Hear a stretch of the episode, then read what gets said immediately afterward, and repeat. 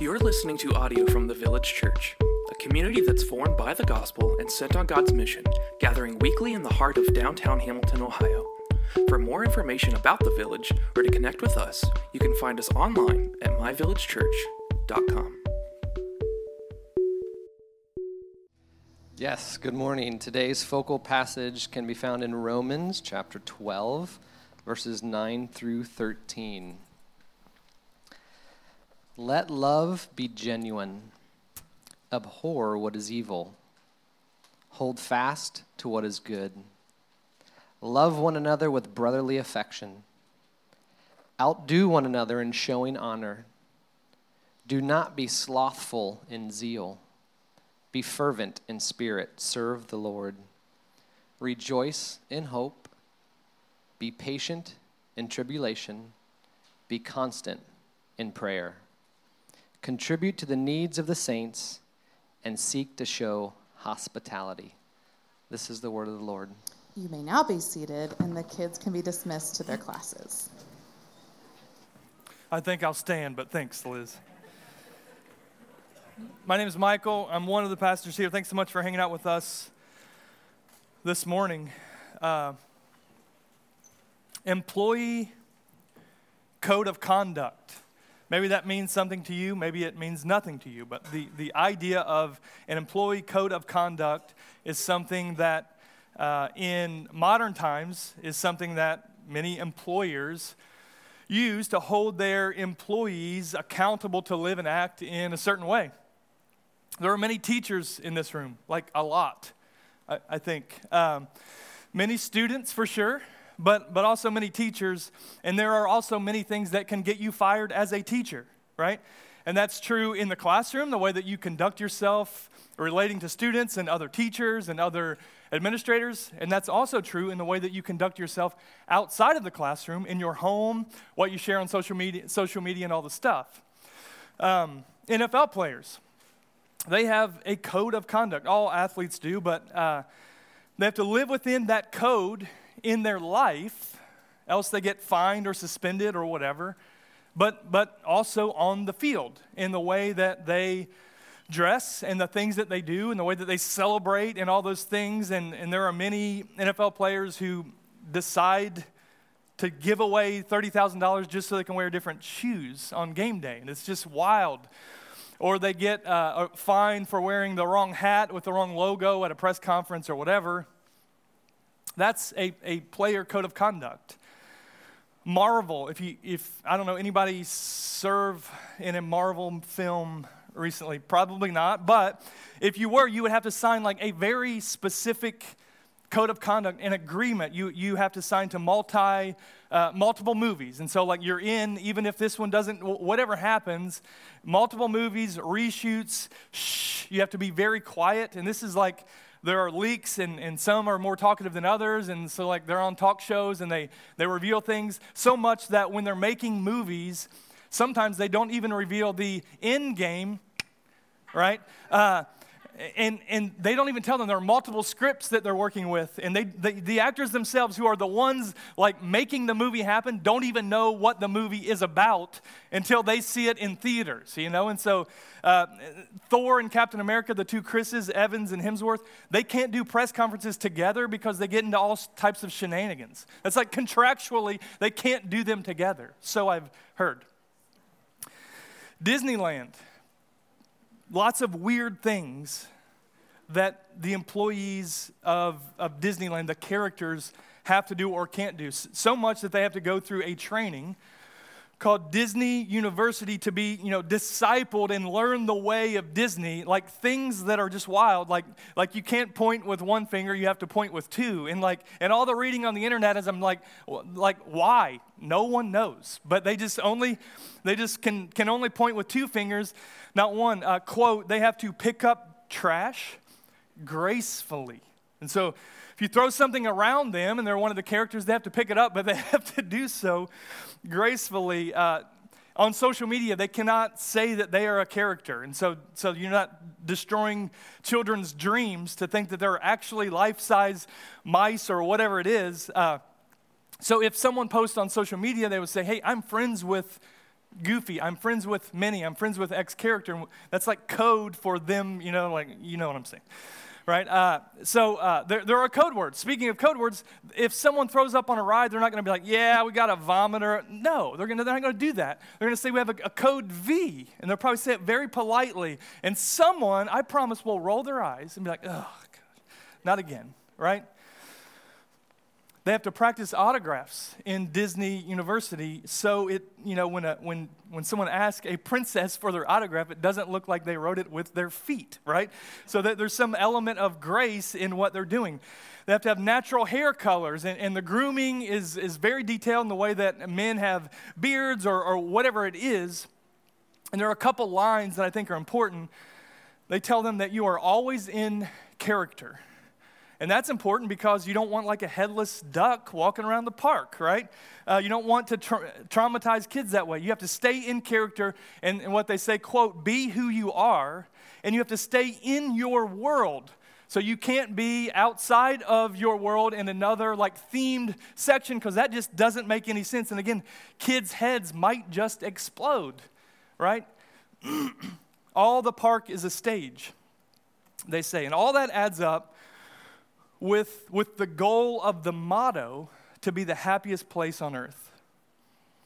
Why does Disney care? Why do they care that much? It's because they want the park to create experiences, to be a world where, where you'll spend money to make dreams come true. So the, the characters of the cast or the workers, they, they can't have their phones out. There's no such thing as a lost kid, only lost parents right? So if there's a crying kid around, like, hey, oh my gosh, is your parent lost? It? Like, you just like, you get the idea. That's wild. And that's also like, hey, that's kind of neat, I guess. Regardless of the politics, and some of you are like, oh, I don't do Disney, it's fine, right? I, okay.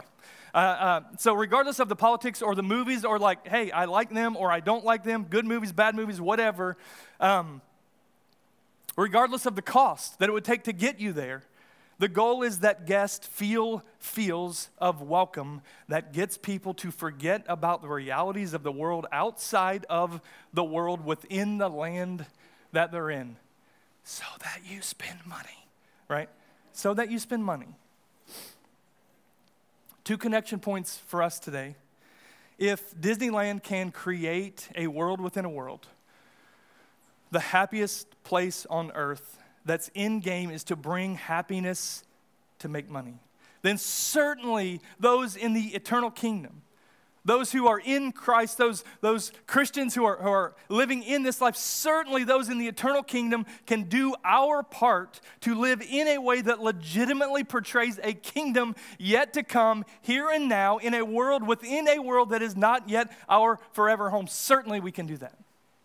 And the second thing is this if your local school board or the NFL or Marvel or Disney, who owns Marvel, uh, have training on how their employees live so as to not tarnish the reputation of the company, then surely the kingdom of God gets to train and pave the way for how its citizens live here and now.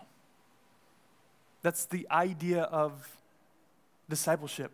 That's why we're here so that we get to behold this king and we get to live as citizens of this kingdom on this earth for as long as we're here. And believe me, there is way more on the line for us than anyone that works at a theme park. In a world not home, the church gets to take home on the road by living as citizens of a heavenly kingdom here and now. And that's the main idea that we're talking about today. In a world not home, the church gets to take home on the road by living as citizens of a heavenly kingdom here and now. And so we're continuing in our series, Make Room, opening the door of hospitality. And today we're looking at hospitality as life. Hospitality in, in all of the cracks and crevices of life. And we've, we've built out some things and we saw the hospitality from above, like in Christ, which is the anchor of all that we get to do. We've seen last week hospitality to the least, today, hospitality as life, and next week, man, very, very practically, hospitality together. How are we doing that together? And so I want to read this focal passage again, Romans chapter 12, uh, 9 through 13. I, am going to read it in the CSB. Uh, and so, just to give a, a little bit of a different uh, lens for a couple of these words let love be without hypocrisy, detest evil, cling to what is good. Love one another deeply as brothers and sisters. Take the lead in honoring one another. Do not lack diligence and zeal. Be fervent in the Spirit. Serve the Lord. Rejoice in hope. Be patient in affliction. Be persistent in prayer. Share with the saints in their needs. Pursue hospitality. Sometimes the hardest thing about preaching is application. That's not true today because all that is just go do this stuff, all right? And, and the other thing about preaching is there's a type of preaching which we, we call a running commentary that basically just reads the text and talks about it, right? And, and sometimes that's not always super helpful, but today, that's what we're doing, all right?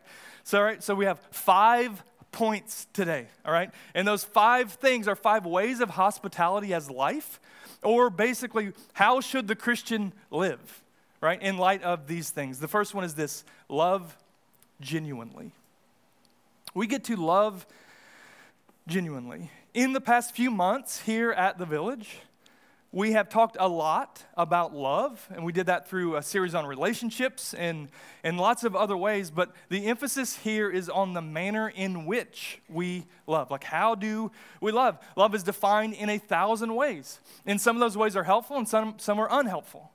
There is enabling love, which loves in a way that actually ends up even harming the person that you're, you're loving. There's infatuating love, probably a love in which harms you the, the lover, right? And, and it puts a, a, a love in you that elevates a person or whatever it is above anything else, and that's what we call idolatry. That's, that's not good. There's love that shows up in ideal or in motive only, but not in practice. Right? That's tough. And then there's the flip of that. It's, it's a love that if you looked on the outside, you would say, yeah, they're practicing love, but it doesn't come from the right place of heart or the right motive. So here, Paul tells us, he tells the Romans, and he tells us love genuinely, love without hypocrisy. Like, don't be the hypocrite. Love genuinely, authentically, not in a fake or phony way. And there's, there's nearly no higher calling than living and loving consistently in belief, in word, and in deed. Like we all want that, and we certainly want that from the people around us. We want that from the people that we live with. We want that in our friendships. We want that in our politicians. We want that, we want, we want that in our pastors and, and in the people around us. We want someone to be who they are, to be consistent in belief and word and deed. He goes on, he says, not, not only love genuinely, but love each other as family. And some of you are like, oh gosh, that's tough because my family doesn't love so well, right? And so th- this is a, a, big, a better picture of what, of what family is. It says, Love deeply as brothers and sisters. In Christ, we are brothers and sisters of a loving dad. And that's why you get these people, and maybe there are some in this room, and it, it's totally fine, but like some, some uh, maybe, maybe some old timers like this is brother so and so and like in the, in the church maybe you've heard people described that way and it's like ah but at the end of the day like they're probably more right than than than they are wrong by doing that right? They're, they're trying to, to point out this doctrinal truth of adoption that we are sons and daughters of a good dad. So he says live in love like that's true like, blood family is really important, and there are lots of commands in Scripture about blood family. That, that we are accountable to take care of our families. That, that as children, we get to obey our parents. That we get to be loyal to our families. That, that uh, children get to care for aging parents. But, but Jesus, He reshapes genuine family. And what that means, and, it, and it's been said in a thousand ways, but, but what it means is I have more in common with the elderly Christian Iraqi around the world who, who doesn't speak any English and, and has never been to this city or this country, or, or I've never been there, I have more in common with her than a friend that I went to elementary school with and worked with for 20 years who doesn't follow Jesus. You say, how is that, how is that possible? It's because on the foundational level, there's something that, that that friend and I don't have that everything else is built upon. And there's something that, that me and that, that Iraqi Christian woman on the other side of the world that I've never met or wouldn't even really know how to interact with, we have a foundation that, that's the, the essence and the core of our lives now and forever. So, the way we must think of our brothers and sisters in faith is, is we, uh, the way that we relate and the way that we interact with, the way that we disagree with in, in real life, and even on the internet. The way we love them is absolutely different because of our shared identity in Christ. Like, I'm even discovering, I know that, that God prioritizes His family, but in every passage that we've looked at, and the passage that we're going to continue to look at, there is a mindfulness of outsiders. There, there is. There is a mindfulness on those that are outside, but, but all these, all the one another's in the New Testament is how we live and interact with one another, brothers and sisters. So he goes on, he says, outdo one another with honor. And I know what you're thinking. If you're American, you've been raised in this country, you know what the, the American vibe is, is you heard the word outdo and you're like, yes, got it. Outdo, got it. Uh, more money, can do uh, better kids, got it. Cooler job, got it. More trophies, more degrees, more followers, bigger boat, nicer camper, better paint job, nicer landscaping, greener grass, bigger pool, rarer guitar or wine or shoes. And it's not just stuff. Serve, got it. Serve more, serve better, serve with more lights, with more acclaim, with more mentions, with more recognition. Win no matter what the game, got it. Outdo brothers and sisters. I can do that. I can outdo my brothers and sisters. In a world built around number one, this, it, it just cuts right through the grain. Outdo one another in showing honor. Ah, I missed, I missed that part.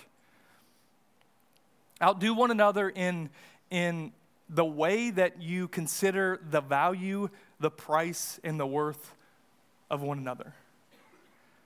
When your fellow neighbor, brother, sister wins, how do you respond? When they get the man of their dreams, what happens inside of you?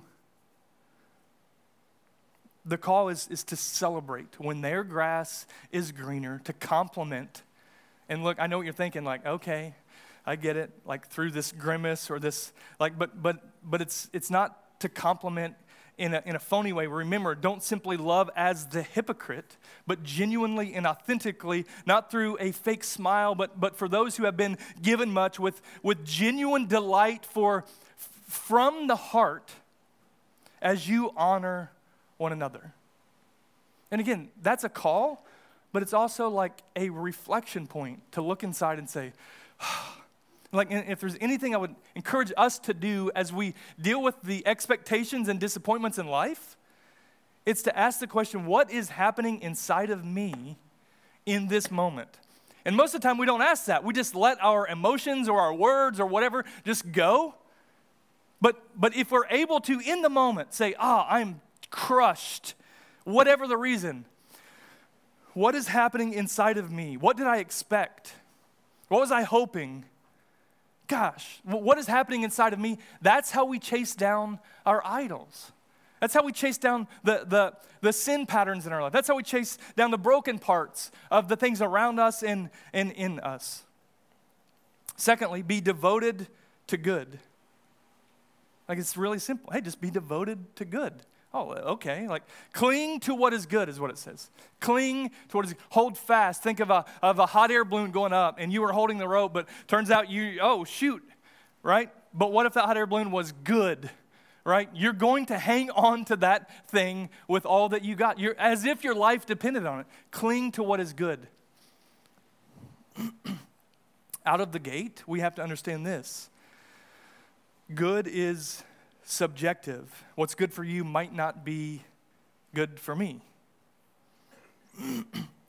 so the way that we think of the world informs what you might call good and what you might call bad and, and what you might call indifferent. And what that is, that, that's called a, a world view, right?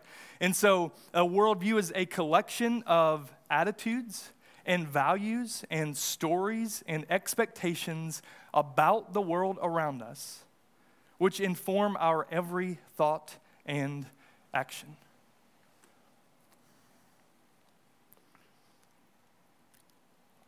So it's a collection of attitudes, values, stories, and expectations about the world around us, which inform our every thought and action. What do you believe to be true?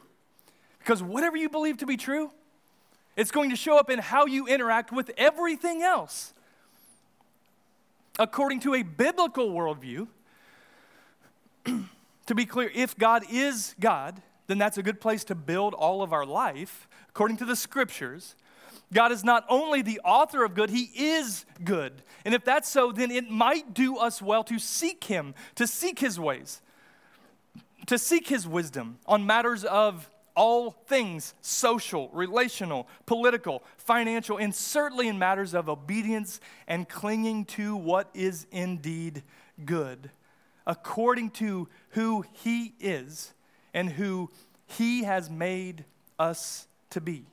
We get to know Him, we get to know that He is good, and we get to know what it looks like to cling to that which is good. In a world where Christians live,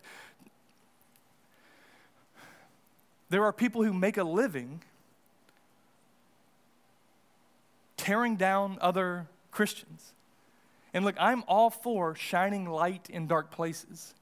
So this, these aren't blanket statements, but in a culture where, as a follower of Jesus, you could be a writer or a blogger or a YouTuber or a TikToker, and your sole purpose uh, occupationally to make money is to expose where Christians fail,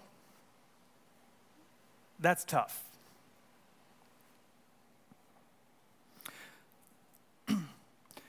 in a world where Christians live to tear others down in the name of division or in the name of clarity or in the name of love or in the name of truth or any such thing, what we get to do is we get to be devoted to good. We get to advance good.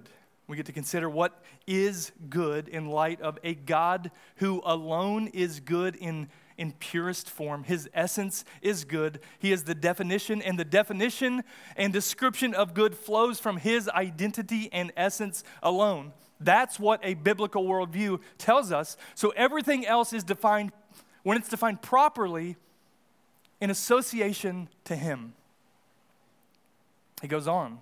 Well, how do we be devoted to good? Well, he says, don't be lazy. Don't, don't uh, don't lose haste or eagerness or effort. Don't lack diligence and zeal, is what it says. Don't be slothful. You know, sloths are super quick little shifty creatures. No, they're very, very, very slow. Don't don't be lazy. Don't be slothful in your passions, but be zealous for God and good. He goes on, be passionate in spirit. Again, not slothful, not slow, not ineffective, not unengaged or disengaged, but pursue the Spirit. What does it mean to pursue the Spirit? I don't, I don't know. But I think it could mean that we get to have a mindfulness about us and a mindfulness of the Spirit at all times, which means we get to be aware of His presence in you if you're in Christ and, and His work in, around, and through you always. Can you imagine remembering that your body is the temple of the Holy Spirit? That He is sanctifying us, setting us apart for holy use before God all the time? And you think about the frustrations in life, you think about the times when you don't put on these clothes. You think about, like, oh, genuine love, or, or uh, not lazy, or passionate in, in spirit, or serving the Lord, we'll talk about in all these things. Think about what it means to to, to live the life that you live, being mindful that the Spirit is at work in you and around you and through you. That changes everything. And then he goes on, serving the Lord fervently, passionately, in devotion to good and a good God. Have this heart among you. Serve him, for he has certainly served us. Are you devoted to God? Because that's your only hope to be committed to good. Thirdly, hate evil. hate evil. There is a thing that, that, that we call righteous hatred.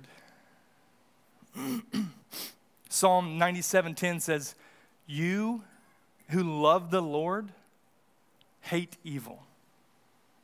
You who love the Lord hate evil. So, so what does that mean? It means that we don't coddle it. It means that we don't make excuses for it in us or in a culture around us.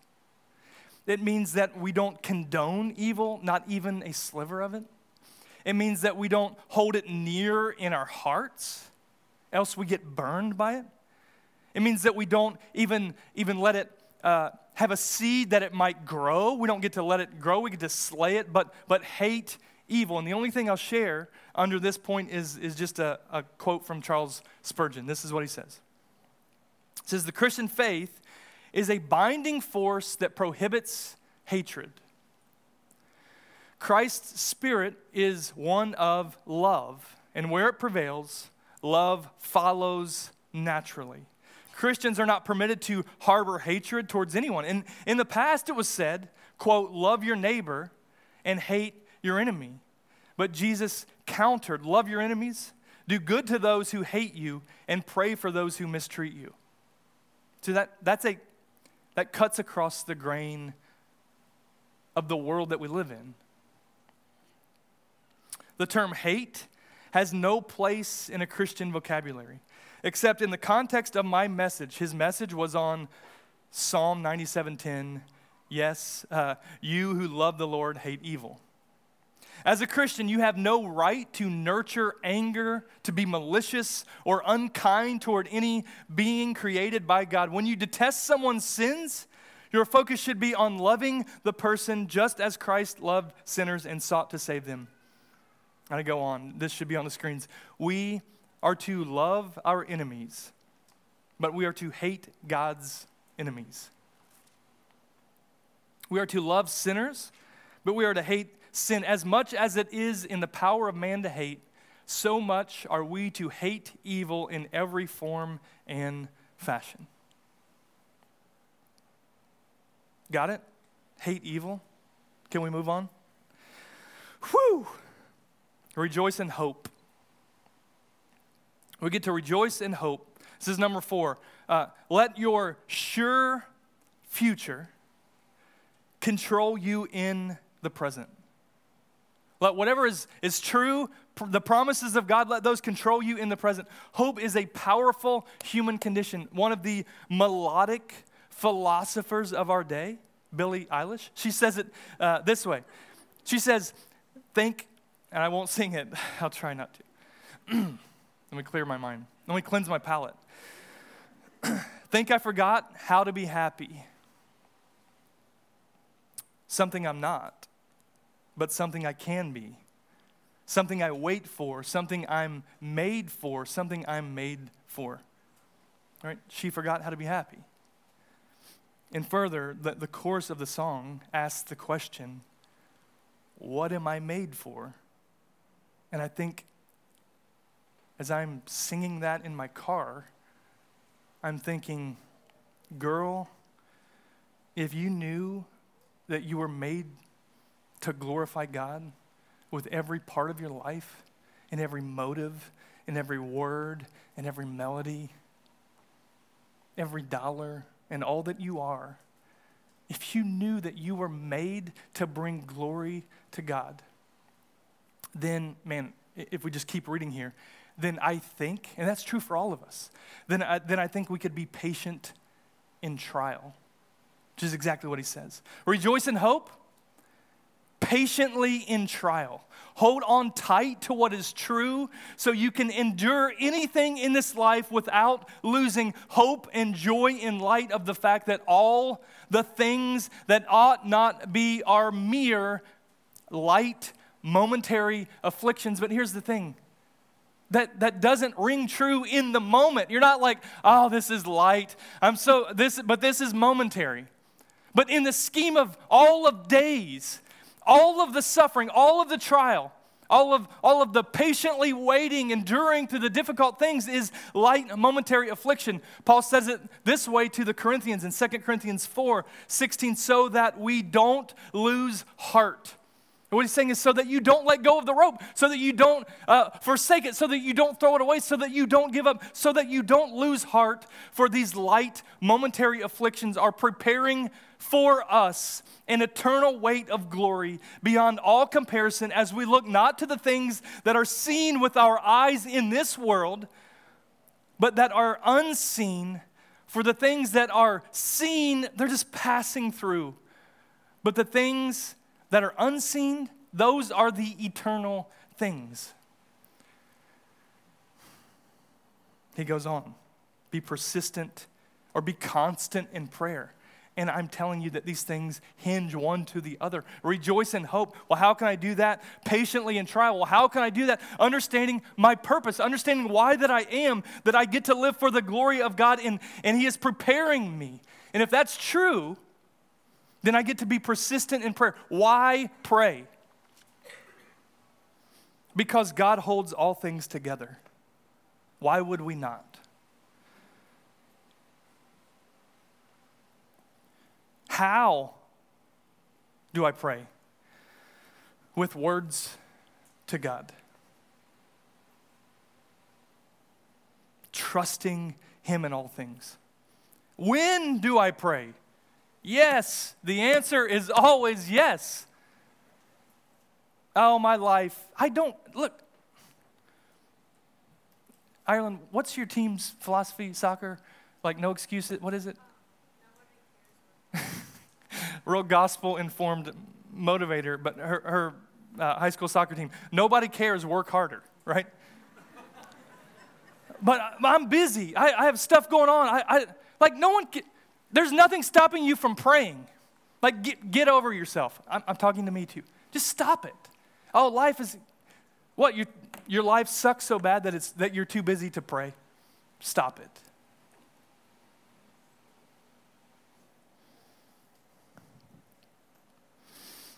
Yes, always in the background. It's like the running app. It's taking up some, some data, some memory, some RAM, whatever. Just always. When you're leading a meeting, when you're driving, when you're being pulled over, when you, whatever it is in the background, God. And, and sometimes we get to let that shift into the foreground and give Him undivided attention. Say, God, here I am. You know what I mean, if you want to rejoice in hope and be patient in trial, start here. Just persist in prayer. Look, that is not at you, that is to me. I just let you in on it. Lastly, show hospitality. Contribute to the needs of the saints. Uh, one says it this way help needy Christians be inventive in your hospitality. For those in Christ, all that you have, it, it isn't yours. It's not ours. It is the Lord's, and He allows us to use it for His name and for His renown. And again, you know, don't take the Lord's name in vain. What, what that it's not about a word that comes out of your mouth. What that means is, is don't wear Christ's name and, and live as if you're, you are your own. Like he has stamped you and sealed you. And here's the thing everything that He's given you, all of it kids, job, money, you name it. Like, if you look under it, there would be a, uh, this probably has an unsung salvage design stamp on it somewhere. Probably does, right, Justin? I'm sure it does. Everything is the Lord's. He's, he has stamped it all. And what we get to do is we get to give it back to Him. Look, So we open our, our lives and our homes and our calendars and our table and our bank to show others the welcome of God. And look, that's not easy and it's not convenient and it's not comfortable and it's not naive or foolish, but it's caring and kind. It's not, it's not love at the expense of truth, and it's not truth without heartfelt love. Those things play together in this kingdom. So, three things that come to mind when I think of hospitality. One, pretty obvious, we're all thinking it, like Chick fil A, because they're, they're thoughtful problem solving to make life easier through a service that they provide.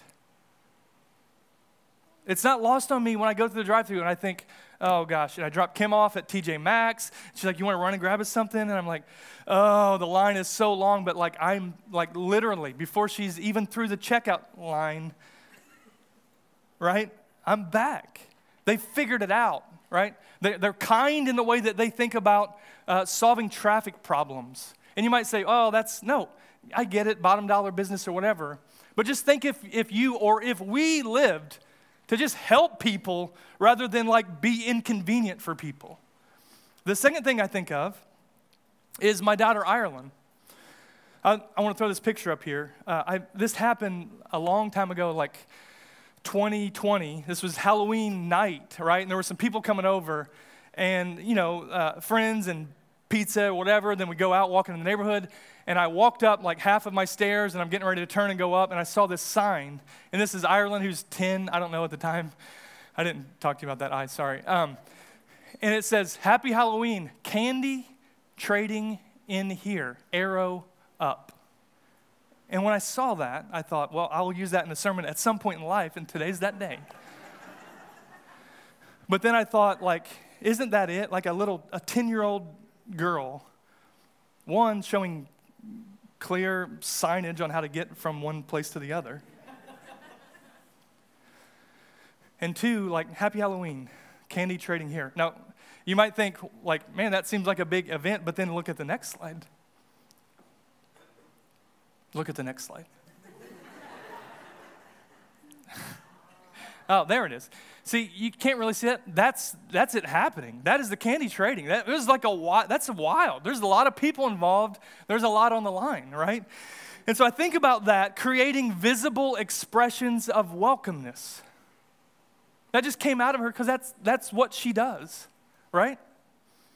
Candy trading. So many others who are uniquely thoughtful and gifted as hosts in the way that you consider others, in the way that you welcome neighbors, the way that you reach out and connect with and, and meet needs of one another. And there are a handful of people in this room who go out of their way to connect with new people. Like, that's really important. And next week, I think I will challenge us to be like, can we be more than a handful of people that do that? And I know you're awkward and insecure, and you've been here for three months, and I should know people, but I don't. But, but there's lots of issues in that. But like, just go talk to someone. I, I just dare you. So there are many people who do that, that go out of their way to meet the needs of one another, not in a, in a pretentious, Martha Stewart, opportunistic, self serving way, but in a selfless, for the sake of others, the little things to make others feel welcomed, invited, involved, connected type of way. See, we get to grow in, in love and hospitality to one another when gathered like this, when gathered in homes throughout this week in community group. I was texting with somebody this week and they're coming to community group for the first time tonight. And they're like, hey, you know, it's maybe going to be around a while. I don't, can, can have strangers in your home? Is that weird? And it's like, at some point, like, I just had to text my address, right? at some point, I said, yeah, you can show up, right? If you're in the room, man, I'm looking forward to hanging out with you. It's what we get to do. We get to do that when we're gathered together and when we're scattered in all the days in between. And, and the third thing that I think of is the welcomeness of Jesus to open wide his arms to make a place for us. Before the foundations of the world, he has been preparing a place for you, for his people. Look, you know when someone knocks on your door and you're not prepared for them, and you're like, oh my, like, and then you just want to just murder people in your house because you're like, the pizza box. Why is this not, you know? Maybe not. Maybe that's just me. Jesus has been preparing a place for his people before he made the world. When we get there, he's not going to be rushing around to clean up. It's thoughtful.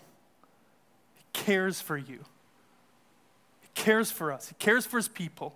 He cares about our place. And look, we're not going to be worried about We're not going to be worried about the furniture and if the bathroom's mopped. We're going to be blown away by the presence of a king.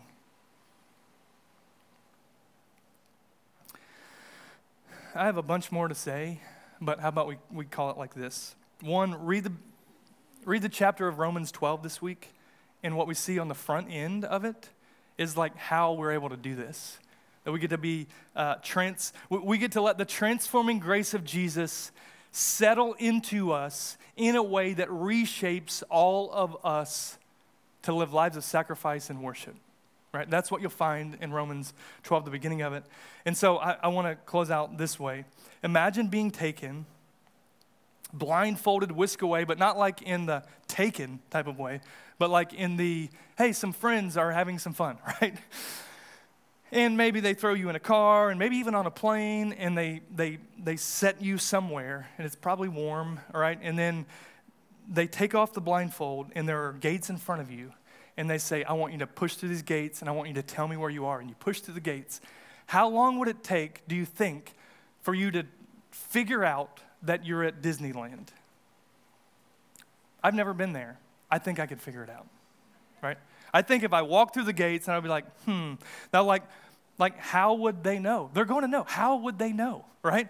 How, how would you know that you're in Disneyland? Well, you would see characters and, and princesses and ears and rides and laughter and ice cream. Now imagine with me that they open that gate and every character there leaves those gates with the mentality that all the world is their stage and, and, and they're living out of this idea that, the, that, that they get to be who they are and they, they're, they're in the happiest place on earth. How would someone in this world know that Disneyland broke loose? It's because the, the disciples of Disney University would live, they would be living as citizens of that world in this world. You get it? Now imagine the same thing for the kingdom of God. This future reality that's sure and it's promised, it is set, it is being prepared for us. We're headed there if, if we are in Christ, but, but we are not yet home. And now we are a kingdom outside of its borders in this world. How will they know? How will they know? It's not because you wear Mickey Mouse ears but it's by how we live kingdom hospitality as life individually and together. That's how they know. We get to articulate kingdom truths. We get to say words, right? The gospel is not just the way that we live, it is the truth that we, that we uh, herald and, and declare. But that truth is what transforms us.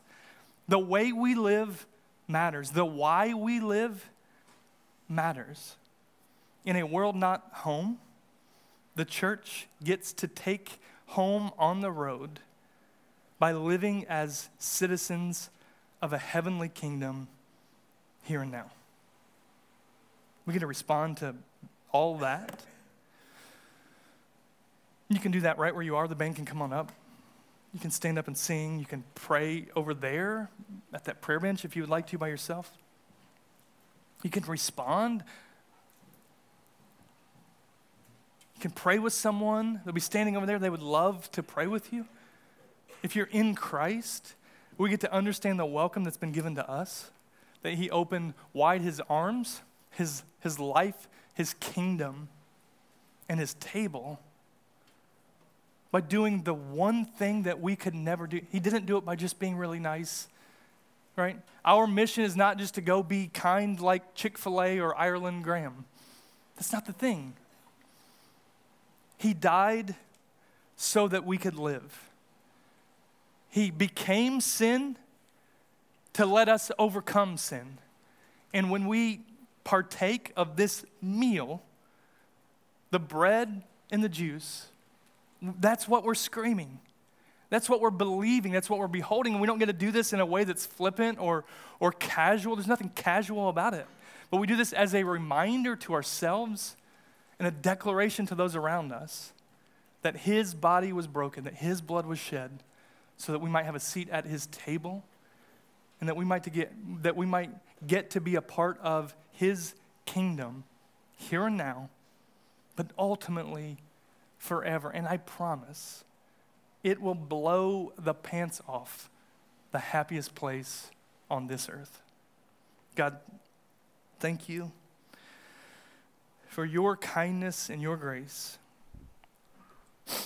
Thank you for those in this room. Would you just, even in subtle ways, begin to show us how we get to live this out? Would you challenge, challenge us by the Spirit that is inside of us right now? Would you begin to, to, to conform us, to transform us by your overwhelming grace? God, we need you. In Jesus' name.